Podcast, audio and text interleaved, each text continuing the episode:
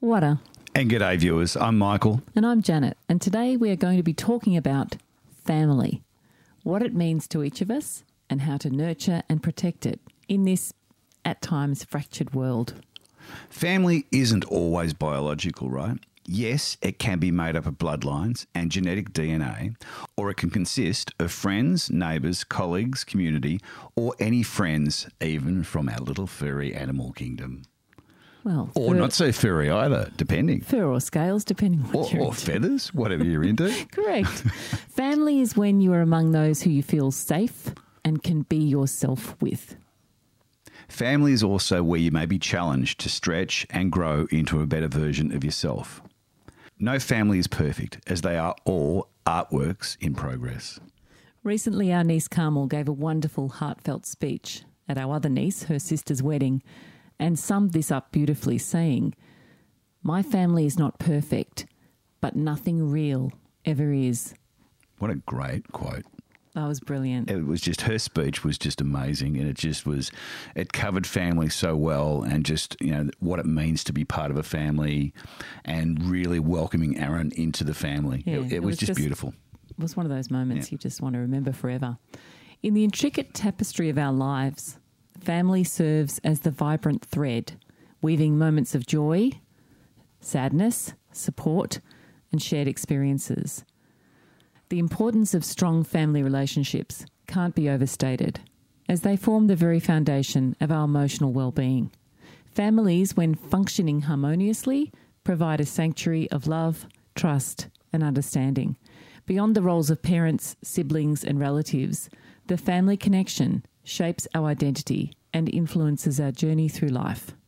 But unfortunately, family for some is none of these things, and can be a frightening and fractured fairy tale.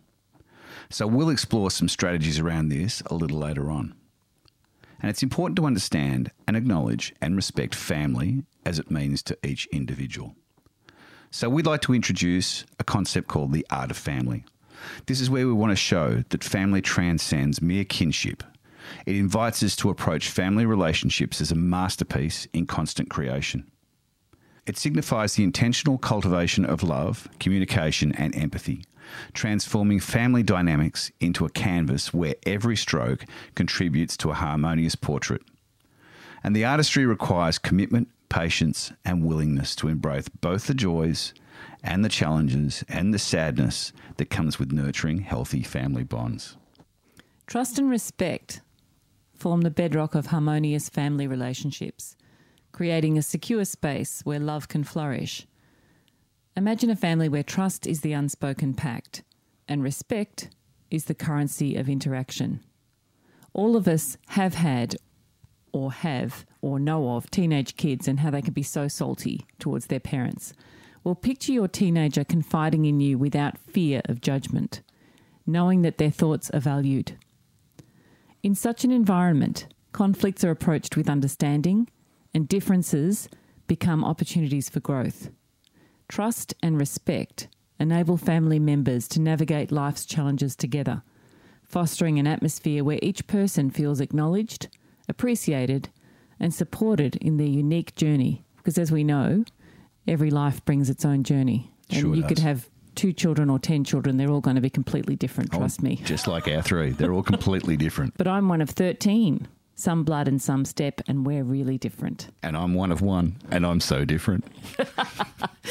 Within the intricate web of family dynamics, the significance of emotional bonds is paramount. It's these invisible threads of love and connection that knit family members together, creating shared experiences and unwavering support. I fondly remember the bedtime routine of our three kids and reading them the countless stories, particularly my favourite Dr. Seuss ones, and using character voices. But it was there was also you know the magic faraway tree and the the magic wishing the was it the magic wishing chair, the Enid Blyton ones, and just I loved and cherished those times. And then it, you know then it grew into Harry Potter and and Lord of the Rings and reading them all these fantastic stories.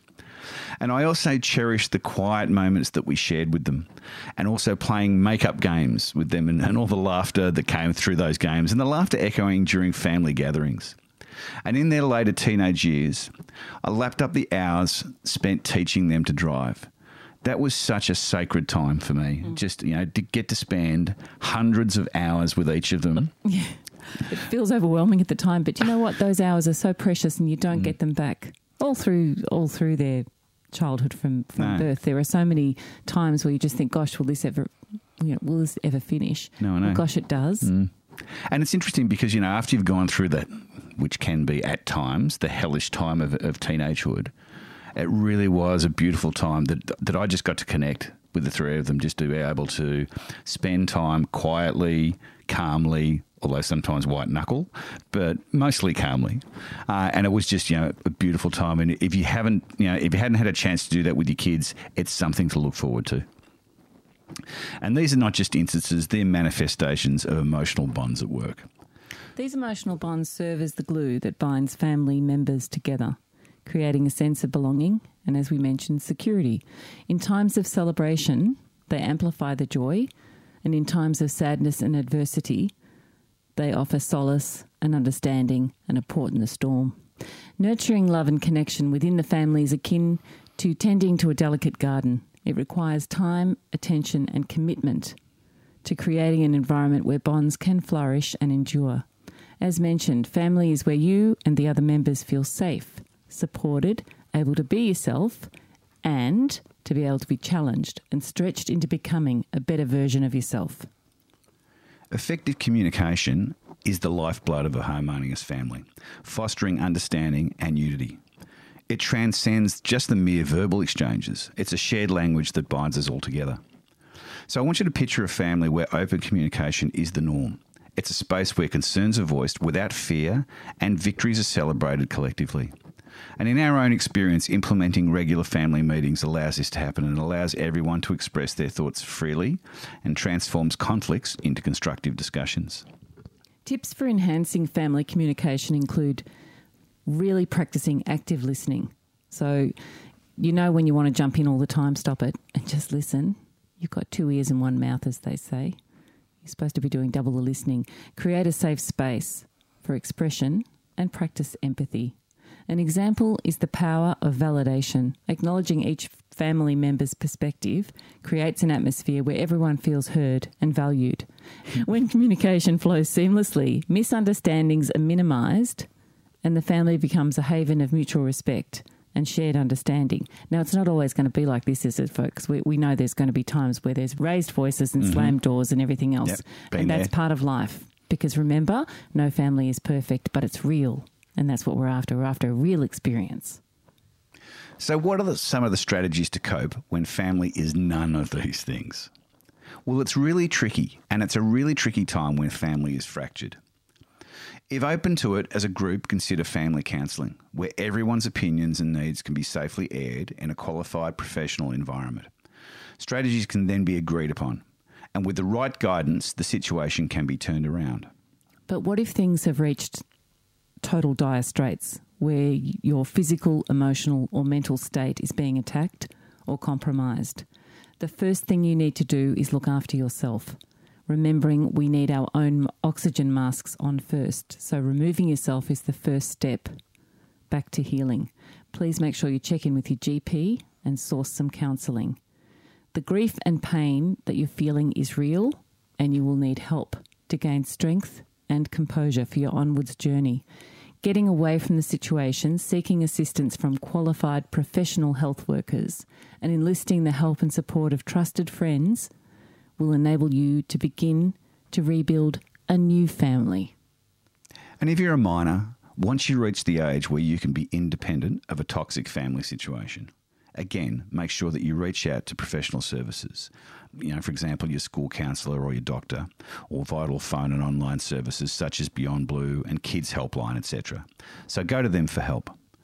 As mentioned earlier, many people have gone on to forge new families, consisting of friends, neighbours, and other types of support groups and communities, both in real life and online. And of course, we mentioned our animal friends.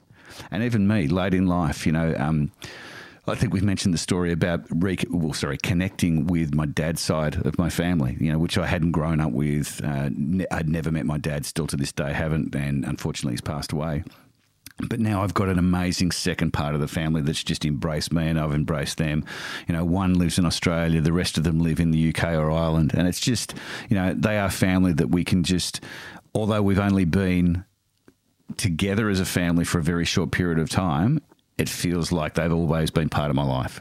And I think they feel the same way. Yeah, it's it's been a beautiful um, it's been beautiful witnessing Michael's reconnection, and again he's got his family and a new family, and it's it's a wonderful thing. Wrapping up today, we wish you whether you're in a current family or starting a new family or looking for a new family, we wish you love, strength, courage, and support in both creating and nurturing a family where you can be really loved, safe, and thrive. Until next time, love and blessings. See ya.